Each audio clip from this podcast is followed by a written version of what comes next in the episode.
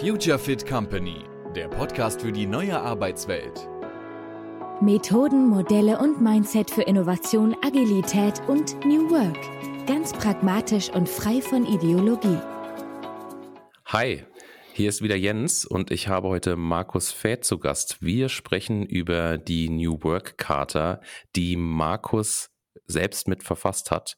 Und ähm, er ist sehr umtriebig bei dem Thema New Work, hat da auch gewisse Positionen und Meinungen. Und wir tauschen uns grundsätzlich mal über das Thema New Work aus. Wo kommt's her? Wie sieht's quasi heute auch ähm, in der Realität da draußen aus? Wo gibt's quasi Hürden? Und was können wir noch tun? Aber Markus, bevor ich zu viel von dir verrate, wer bist du denn und was machst du? Hm, also äh, gelernt habe ich mal äh, Psychologe mit Nebenfach Informatik. Also mich hat schon immer interessiert, was, was gibt es bei Menschen und wie spielt er auch so mit der Technik zusammen. Und äh, meine ganze Arbeit kreist eigentlich um ein einziges Thema. Also ich möchte, dass der, dass der Mensch äh, in der Wirtschaft oder auch generell sinnvoll und wirksam arbeiten kann. Also er soll sinnvoll und wirksam arbeiten können. Das sind nämlich zwei unterschiedliche Dinge. Sinnvoll ist es für einen selbst und wirksam ist es dann für andere, ne? also einen Unterschied zu machen.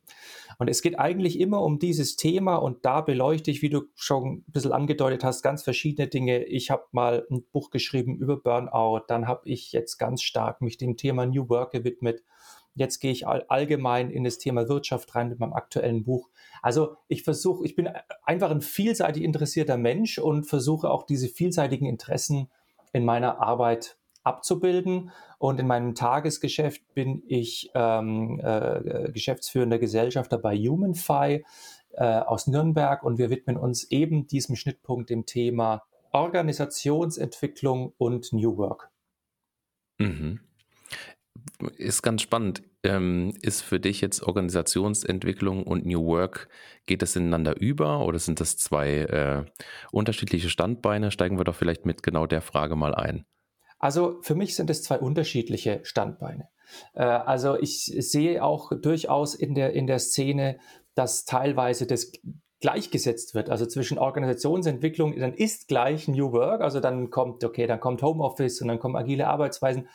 Äh, da bin ich überhaupt kein Freund von, weil ich sehe mich schon in der Tradition von Friedhof Bergmann, der New Work ja praktisch erfunden hat. Und der Friedhof Bergmann, der ja letztes Jahr verstorben ist, den hat Wirtschaft an sich oder Unternehmen an sich haben den ja nicht interessiert. Also der, der, hat niemals von Organisationsentwicklung gesprochen oder von Führungsstrukturen oder so. Das ist bei dem völlig, völlig ausgeblendet.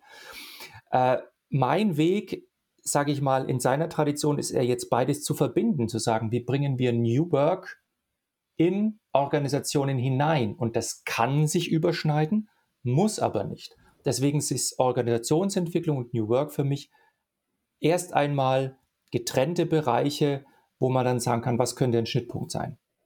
Mhm. Ich habe mich im Vorfeld so ein bisschen ja auch informiert und ähm, du trennst da ja auch zwischen dem, dem Menschen, den Friedrich Bergmann im ähm, Blick hatte und eben auch dem, der Organisation oder dem, dem Unternehmen auf der anderen Seite. Wobei jetzt in der, in der Charta, und dann schwenken wir mal vielleicht genau auf dieses, äh, auf dieses Wort, auf dieses Bild, was auch quasi den Rahmen dieser Folge äh, bilden soll. Ähm, dass das ja eigentlich fünf Prinzipien sind, die sowohl für Menschen gelten als auch dann für Organisationen. Wie ist diese Charta entstanden? Hm. Also ich habe mich äh, immer gefragt, weil ja Wirtschaft oder Organisationen ist ja meine natürliche Spielfläche. Ich habe mich immer gefragt, wie kann man dieses wertvolle Gedankengut auch dieses Revolutionäre jetzt nicht nur äh, auf der Menschen, auf der menschlichen Ebene halten und auf der gesellschaftlichen Ebene halten, sondern wie kann man das tatsächlich in die Wirtschaftssphäre hineinbringen. Und ich komme selbst aus dem Einzelcoaching, das heißt, ich habe über 15 Jahre jetzt Einzelcoaching gemacht mit ganz, ganz vielen Menschen und habe festgestellt, dass eben diese fünf Prinzipien, die ich in der Charta formuliere, dass das die fünf Prinzipien sind, die einen Menschen in die Veränderung bringen.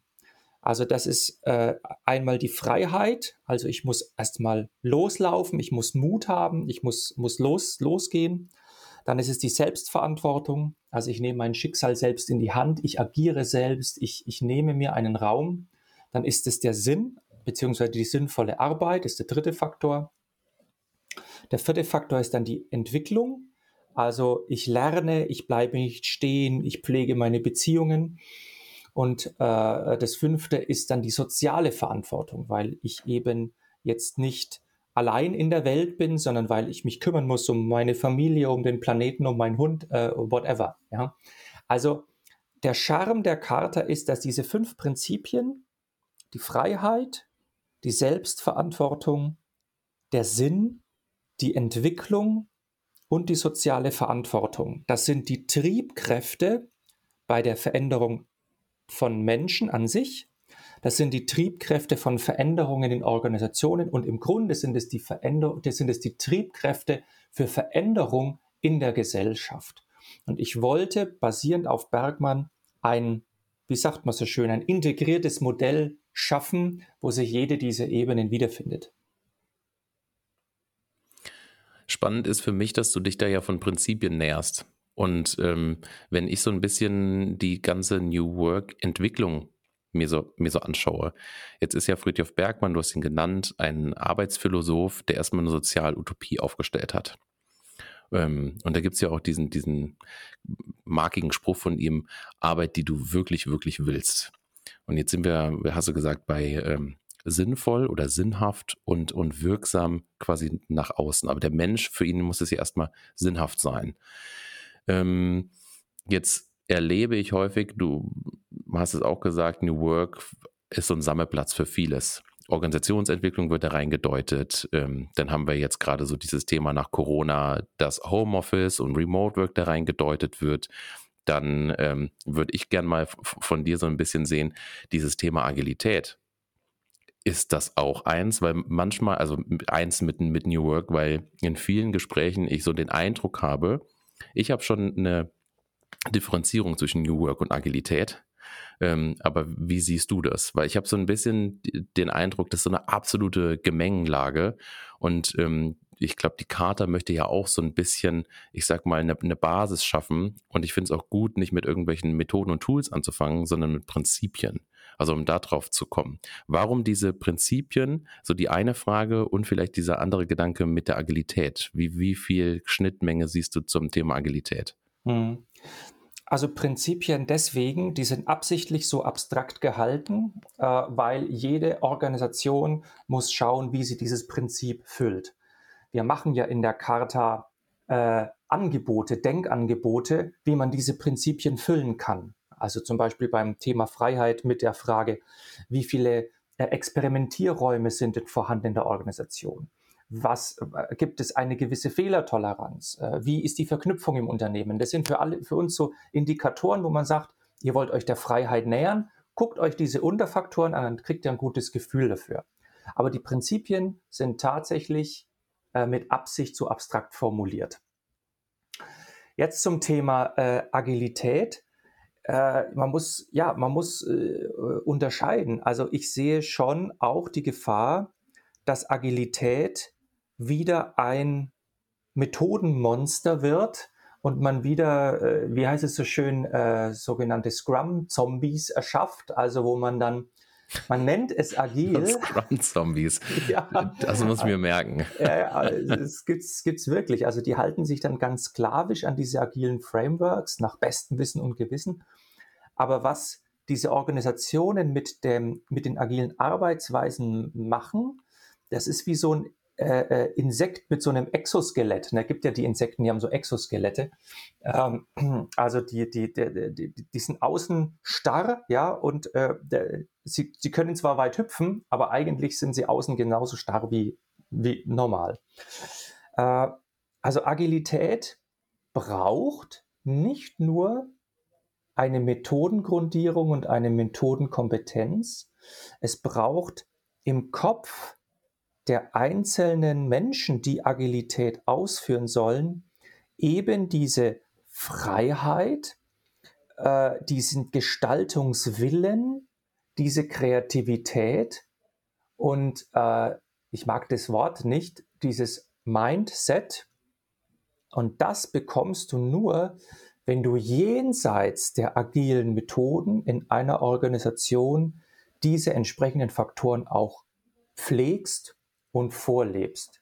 Also ein sogenanntes agiles Team wird zum agilen Zombie, wenn um es herum klassisch, disziplinarisch, hierarchisch agiert wird. Und das ist für mich ein bisschen die große Gefahr, dass man versucht, nach bestem Wissen und Gewissen Agilität umzusetzen, aber man nicht die Rahmenbedingungen, das Denken, das Atmen fördert. Ja, also dass die Menschen mal frei atmen können und sich wirklich fragen, ja, wie setzt man denn jetzt diese Prozesse auf? Wie viel Gestaltungsspielraum haben wir denn da? Ansonsten finde ich agile äh, Arbeitsweisen äh, sehr gut. Also ich, wir, wir hier bei HumanFi arbeiten da auch selber danach.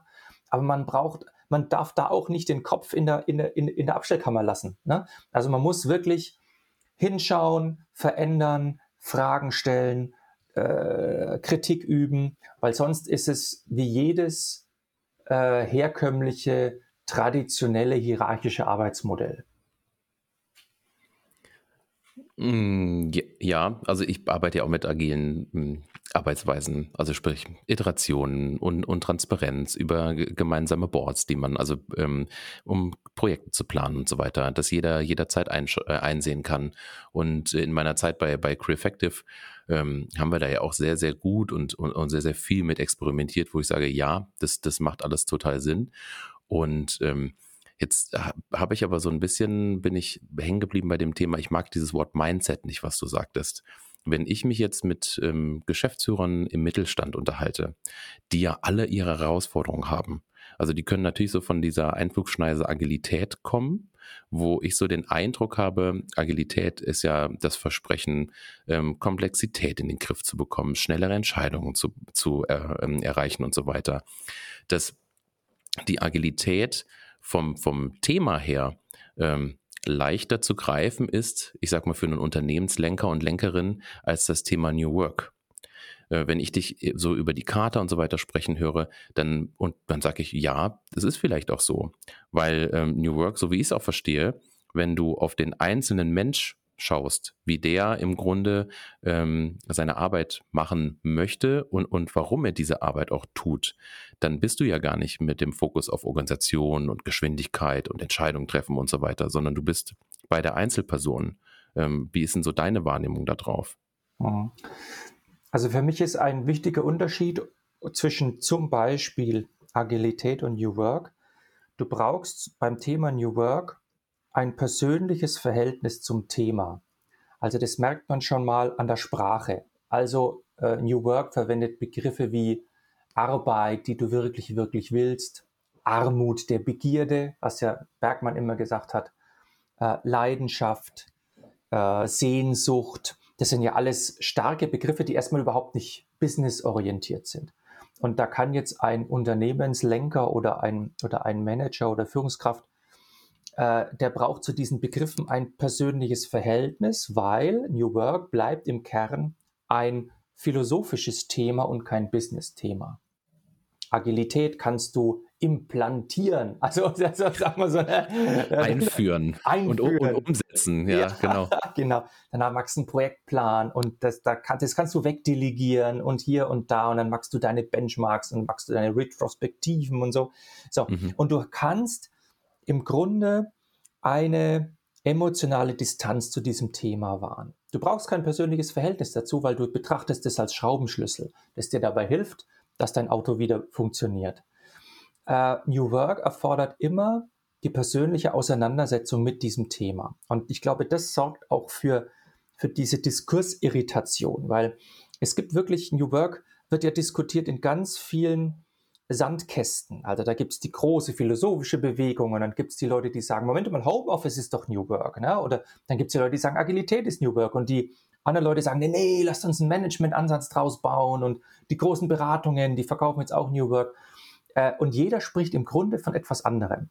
Und äh, die Charta, beziehungsweise wir, wir möchten ausdrücken, dass New Work auch in der Wirtschaft ein im Grunde philosophisches Thema bleibt, dem man Brücken bauen kann, zum Beispiel durch, ich nenne das durch so Begriffe wie kulturelle Wertschöpfung. Das ist so ein Begriff, den ich bei Unternehmen immer wieder ins Spiel bringe, so ein Brückenbegriff. Äh, Aber tatsächlich äh, ist äh, New Work ähm, ein Thema, das immer mit einem persönlichen Anteil zu tun hat. Auch mit Bewusstsein, mit Selbstreflexion, mit der Auseinandersetzung über die eigene Arbeit, die man wirklich, wirklich will. Und natürlich macht es das Thema auch entsprechend anspruchsvoll und komplex, ja. Die Antwort auf die Frage, was will ich wirklich, wirklich, ist ja auch nicht einfach. Nee. Und, und, und ich würde jetzt mal behaupten, Viele haben sich diese Frage nie gestellt. Also wenn ich mal so ein bisschen auf mich gucke, kannst ja gerne dann auch so, so deine Perspektive mit reinbringen. Ähm, ich habe hab eine kaufmännische Ausbildung gemacht, weil man das halt so gemacht hat. Ne? Junge macht was Vernünftiges und dann bin ich irgendwo so in diesem kaufmännischen, betriebswirtschaftlichen äh, Thema hängen geblieben. Ähm, und das war es dann irgendwo. Und ich habe mir dann mit, mit 30 so die, schon auch so die Sinnfrage gestellt und bin da in einer gewissen Weise ausge, ausgebrochen. Und ich bin heute, ähm, ein paar Jahre später, immer noch an dem Punkt, dass ich, ich mir manchmal in Situationen mich frage, was will ich denn wirklich, wirklich? Also was, was treibt mich an? Und ähm, Jetzt haben wir ja auch so diese Purpose, diese Purpose-Diskussion. Ähm, ich weiß gar nicht, ob ich diesen einen Purpose habe. Und ich weiß auch gar nicht, ob es gut ist, immer zu sagen, du musst diesen Purpose finden für dich, der dich immer und immer wieder, wieder antreibt. Wie bist denn du zu dem gekommen, was du jetzt so tust? Ja, ich bin äh, tatsächlich, äh, habe ich diese, diese, diese Reise zu der Arbeit, die ich wirklich, wirklich will, selber ähm, innerhalb von 15 Jahren durchschritten. Also ich habe in meiner Jugend, habe ich, ähm, hatte ich äh, klassische Gesangsausbildung und dann äh, wollte man eigentlich, also zuerst wollte man mich zu den Winsbacher, Winsbacher Knabenchor äh, stecken und dann wollte man, oder sagen wir so, ähm, man hat mir nahegelegt, dann, dann Gesang zu studieren, klassischen Gesang. Dann habe ich mich aber für die Psychologie entschieden. Äh, dann habe ich Psychologie gemacht. Ich habe es auch durchgezogen, aber ich wollte nie als Psychologe arbeiten. Ich bin dann äh, nach dem Studium bin ich erstmal ausgestiegen. Ähm, ich war dann ein Jahr freier Musiker. Dann war ich irgendwann pleite. Äh, dann äh, war ich ähm, äh, äh, im, im therapeutischen Setting tätig habe dann aber gemerkt, also für Therapie, da musst du echt gebaut sein. Also das war ich nicht.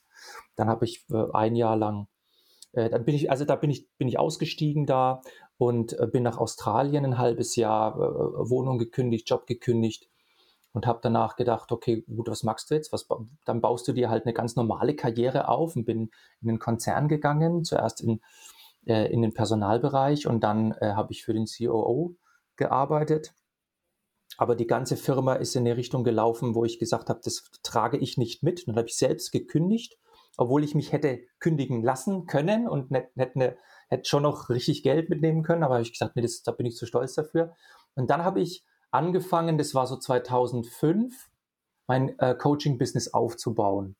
Äh, aber auch das lief nicht geradlinig, weil dann kam sechs Jahre später kam mein erstes Buch dann. Äh, und dann kamen äh, Vorträge und, und, und, und Bücher und äh, äh, dann hat sich das Business weiterentwickelt. Also ich bin jemand, der tatsächlich auf der Suche war, war, sage ich bewusst, nach der Arbeit, die er wirklich, wirklich will. Und im Moment geht es mir dabei gut. Also ich denke, ich erzeuge Wirkung, ich bin wirksam und es ist für mich sinnvoll. Aber wer weiß, wo ich in zehn Jahren stehe? Keine Ahnung. Ne? dann mache ich halt was Neues. Also ich bin da auch durchaus äh, offen für Dinge. Aber, und jetzt komme ich noch ein bisschen auf deinen Punkt zurück, ich respektiere absolut, wenn Leute sagen, äh, ich habe überhaupt, hab überhaupt keinen Sinn. Also ich möchte halt mein Geld verdienen. Punkt. Ja. Äh, deswegen darf man diese Purpose-Diskussion, finde ich, auch nicht überbewerten. Ich habe auch letztens jemandem gegenüber gesagt, also wenn du eine Bäckerei bist oder ein Schraubenproduzent, ja, was willst du dann mit einem Purpose? Du magst Brötchen und du magst Schrauben. Ist völlig in Ordnung, ja. Also man soll sich da nicht abkrampfen und sagen, was ist jetzt unser Purpose? Wenn man das mag und wenn man sagt, das, da erkenne ich einen Mehrwert für die Organisation, sehr, sehr gerne. Aber nochmal, das hat nichts mit der individuellen Arbeit, die man wirklich, wirklich will, zu tun. Die kann Überschneidungen haben mit der Organisation, in der ich gerade bin, muss aber nicht. Ich kann auch daheim den Hamster füttern oder ich kann äh, alten Frauen über die Straße helfen oder was auch immer. Und das kann ich alles in meiner Freizeit tun oder ich kann klettern oder Kinder beaufsichtigen. Die Arbeit, die ich wirklich, wirklich will, muss nichts mit dem bezahlten Job zu tun haben. Das hat übrigens auch der Bergmann ganz ausdrücklich gesagt.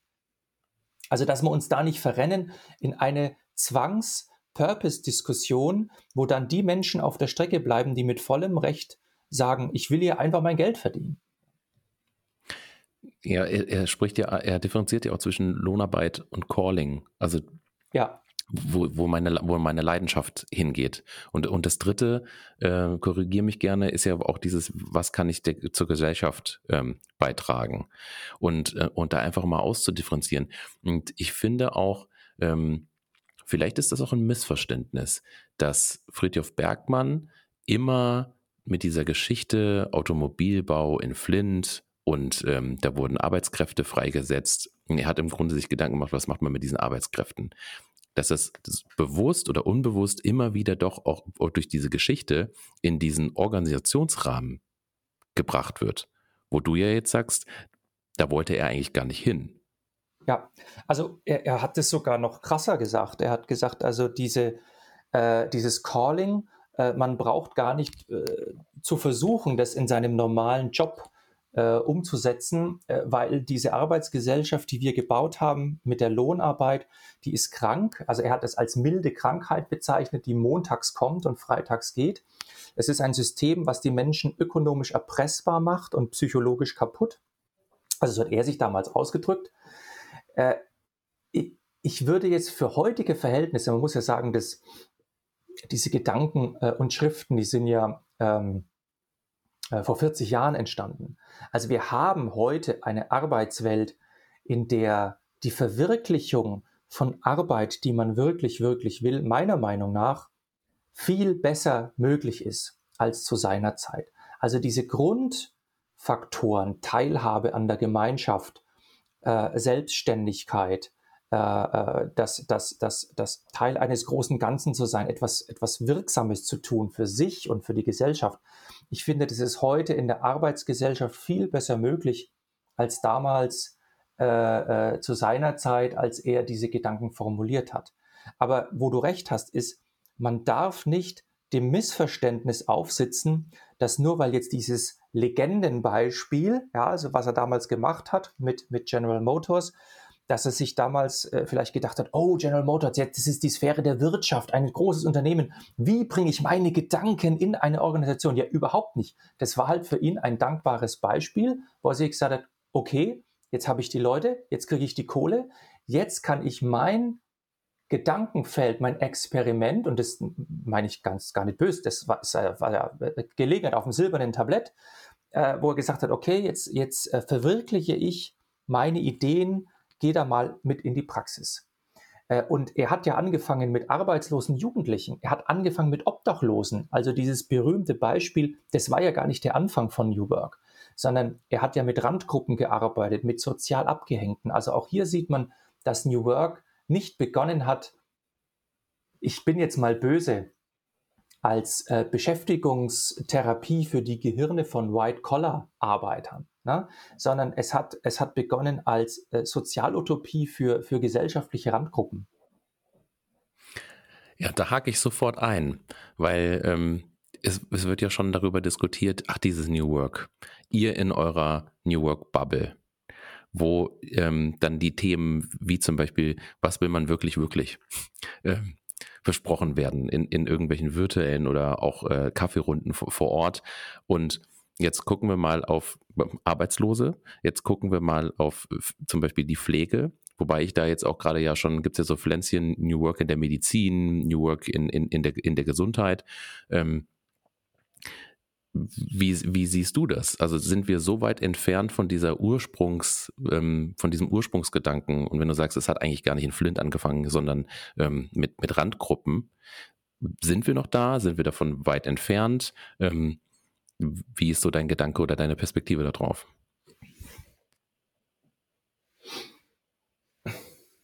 Also es war für mich in den letzten 10, 15 Jahren immer sehr berührend, wenn im Coaching Menschen ihre Talente entdeckt haben, ihre Stärken entdeckt haben. Äh, denn man darf sich das nicht so vorstellen, dass man da jetzt mit einem weißen Blatt Papier sitzt, man, man unterhält sich ein bisschen und dann sagt man, ach, das ist aber eine, eine interessante, äh, äh rationale Entdeckung, die wir hier gerade machen. Äh, lass uns einen neuen Kaffee aufsetzen sondern das sind teilweise, die, diese Talente, diese Fähigkeiten sind teilweise äh, verschüttet, sie sind unterdrückt. Teilweise hat man ihnen nie die Gelegenheit gegeben, ans Tageslicht äh, zu kommen. Also es ist für manche Menschen ein zutiefst emotionaler Moment, wenn sie sich eingestehen, eingestehen ist wirklich das richtige Wort, was sie äh, für Fähigkeiten haben und wie, wie auch in der Vergangenheit mit diesen Fähigkeiten negativ umgegangen worden ist. Also teilweise ähm, durften sie nicht die Ausbildung machen, die sie wollten. Teilweise sind sie niedergemacht worden. Äh, äh, dann äh, stecken sie in Glaubenssätzen fest, die sie ein Leben lang gefesselt haben. So. Und wenn man mal daran geht, dann ist diese sogenannte Arbeit, die man wirklich, wirklich will, kein intellektuelles Gedankenspiel, sondern es ist eine Befreiung. Es ist eine Befreiung und es gibt diesen Menschen Kraft, äh, weil äh, nochmal, äh, das ist kein Business-Thema zu sagen, mache ich jetzt, bin ich jetzt Controller im Konzern XY oder bin ich jetzt IT-Kraft, Fachkraft oder so. Na, natürlich ist das alles auch ein intellektuelles Thema oder ein rationales Thema.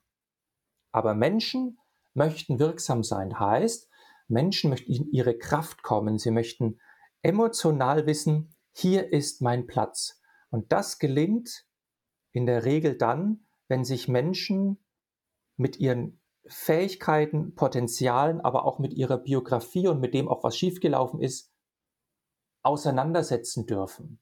Und das ist im Grunde die individuelle Kraft von New Work, diesen Menschen einen Weg zu zeigen, was sind meine Stärken, was sind meine Bedürfnisse. Ich darf beides haben und jetzt suche ich einen Weg, das zu leben. Das wird für mich immer die Quelle von einem kraftvollen New Work bleiben.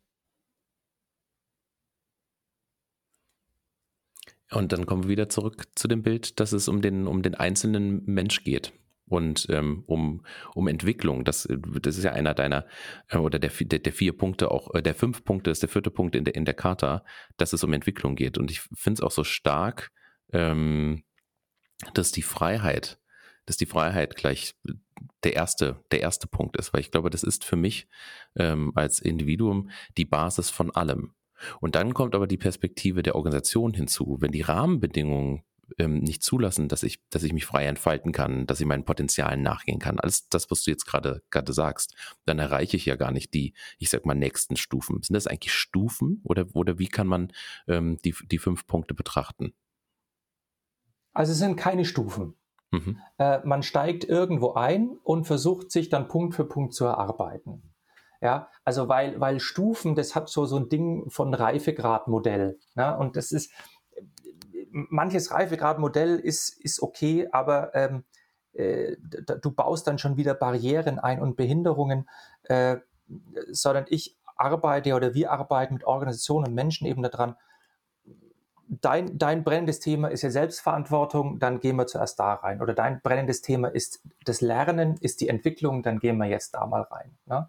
Also es gibt ja, es gibt ja in, in Jurassic Park, in diesem Film, den kennt man ja hoffentlich noch, gibt es ja diesen, diesen Mathematiker, der irgendwann sagt, das Leben sucht sich seinen Weg. Ja, also diese Dinosaurier-Eier von diesen Amphibien-Dingern äh, da entdecken. Das Leben sucht sich seinen Weg. Und die Organisation sucht sich auch ihren Weg. Die Organisation sucht sich ihren Weg durch ihre Themen. Und äh, wir betrachten uns ja oder wir bezeichnen uns ja bei HumanFi als Organisationscoaches. Wir sind ja keine Berater, sondern ein, ein Coach folgt dem Fluss, ja, den der Kunde ihm anbietet und nach und nach gucken wir mal, wo geht dies, wo geht die Flussbiegung hin und die nächste Flussbiegung und so weiter. Äh, aber ich, ich, ich möchte einen Punkt noch sagen, der mir wirklich, wirklich wichtig ist. Äh, du hast jetzt gerade auf die Organisation abgezielt, auf das Thema Freiheit und Organisation. Finde ich total wichtig. So, und jetzt kommt das große Aber. Ich glaube, dass es entscheidend ist, wie die Gesellschaft mit Freiheit umgeht, weil alles, was in der Gesellschaft passiert, strahlt ab auf die Organisationen. Weil die Menschen in der Gesellschaft lernen einen bestimmten Umgang mit Freiheit oder verlernen ihn. Und genauso machen sie das dann auch in ihren Organisationen. Und ich möchte nur mal ganz knapp äh, mal sagen, schau mal, wie mit Freiheit in unserer Gesellschaft umgegangen wird. Also allein diese, diese unsägliche äh, Impf, äh, nicht Impf, äh, äh, äh, Corona-Debatte. Also wir gehen jetzt in den, in den dritten Winter. Deutschland ist so ziemlich das einzige Land, äh, was, was jetzt noch Maßnahmen entwirft. Also das sage jetzt nicht ich, also der Cicero, also diese Zeitschrift hat dazu eine Serie gebracht. Mhm. Ähm, also wir, wir, wir, wir knasten uns mal wieder ein. dann gibt es die Umfrage, ganz anderes Thema von EY. 40 Prozent der befragten Uni äh, äh, Absolventen, die wollen beim Staat arbeiten, ja, haben sie es schön warm und trocken, 40 Prozent. Ähm, äh, äh, Bürokratie, Regelungen und so weiter. Also Deutschland, das ist meine ganz persönliche Meinung, da, na, da kann ich auch durchaus für geprügelt werden, ist mir wurscht, ist ein Land, das seinen Freiheitsmuskel verkümmern lässt. Wir verlernen mit Freiheit umzugehen. Und zwar äh, erst, also vor allem gesellschaftlich, wir werden bevormundet, eingeknastet äh, und gegängelt. Das sage ich als, als Unternehmer, als Bürger und als Vater, der das auch bei Kindern erlebt. Äh, und das halte ich für absolut gefährlich. Wir haben eine Cancel Culture, die massiv die Meinungsfreiheit angreift. Und Meinungsfreiheit ist äh, auch etwas, was für die Entwicklung von New Work sehr wichtig ist, weil die Entwicklung von New Work lebt vom Meinungsaustausch vom Experimentieren, von einer Fehlertoleranz. Also bevor ich hier zu stark ins Salbadern komme, äh, Freiheit ist nicht zuerst ein Thema der Organisation, es ist für mich ein Thema der Gesellschaft, die dann wieder zurückstrahlt auf die Gestaltung von Freiheit auch in Organisationen. Es ist ja auch ähm, immer der, der größere Rahmen, so auf einer, auf einer Metaebene. Ähm, Gesellschaft, Welt, ähm, Organisation, also und dann komme ich irgendwann als Einzelperson. Und ähm, ich orientiere mich ja immer am, am Außen. Und das Außen kann auch die Gesellschaft sein. Ich finde es ja auch ganz spannend, manchmal so diese Diskussion zwischen eben Freiheit und Sicherheit. Mhm. Äh, wird ja häufig so dargestellt als ein, als so ein Strang mit zwei Polen.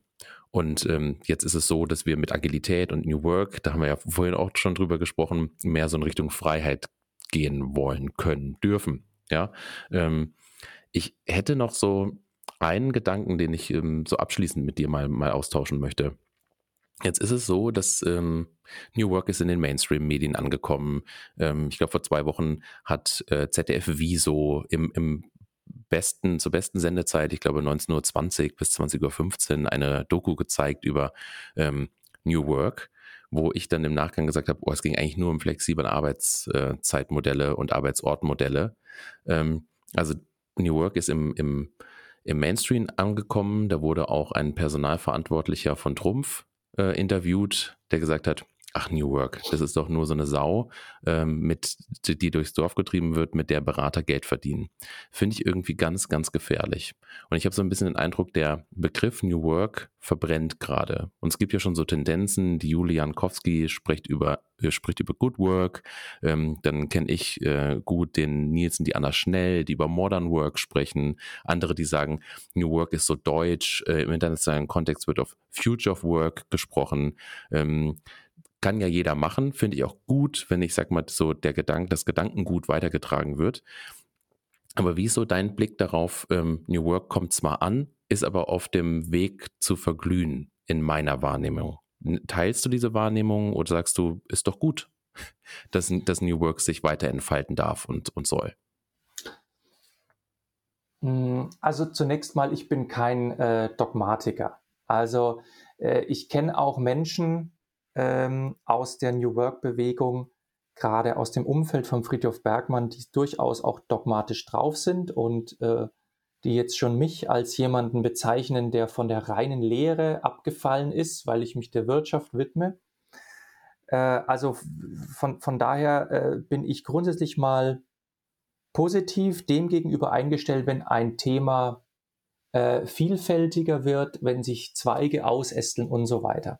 Das ist ein bisschen wie im, wie im Musikgeschäft. Ne? Du kannst natürlich deine puristische Musik machen, dann äh, spielst du halt vor 50 Leuten, ne? oder sagen wir mal 500. Ja, so, wenn du vor 50.000 spielen willst, dann musst du was machen, was die breite Masse anspricht. So. Äh, natürlich ist das auf der anderen Seite auch gefährlich, wenn ein Begriff so verflacht, bis man nicht mehr weiß, wovon spricht man eigentlich. Also damals, vor zehn Jahren, beim Thema Burnout, habe ich dann irgendwann mal gesagt, ja, Burnout ist Pop. Was bedeutet das? Burnout ist Pop. Äh, äh, keiner weiß, was es ist, aber jeder hat eine Meinung dazu. So, und das ist äh, der Weg, äh, wo wir auch beim New Work hingehen. Und dann das Beispiel aus dieser Sendung mit dem Personalverantwortlichen. Ich führe selber solche Gespräche. Ich, ich kenne ich kenn ich, ich kenn Unternehmen, die machen wirklich ganz tolles New Work. Sie würden aber niemals den Begriff in den Mund nehmen. Mhm. Weil, weil, weil sie sagen, ähm, wir, wir holen ja auch Leute von außen, also, also die, wir stellen Leute ein, und was die bei sich als New Work erlebt haben, ne, da, da, wenn wir da sagen, wir machen New Work, da würden die sofort wieder abhauen. Ja. So war das übrigens auch mit dem Kollegen von, von Trumpf. Die mhm. haben ähm, im Grunde auch Trumpf gezeigt und das war schon sehr, sehr fortschrittlich, ähm, wo Menschen im Grunde gestärkt werden, befähigt werden und so weiter und so fort. Und ich glaube, das ist quasi diese, diese Dissonanz zu sagen, das ist New Work und so muss es gemacht werden und dann guckst du in die Unternehmen rein und die machen schon richtig viel ohne es bewusst so zu nennen. Ganz genau.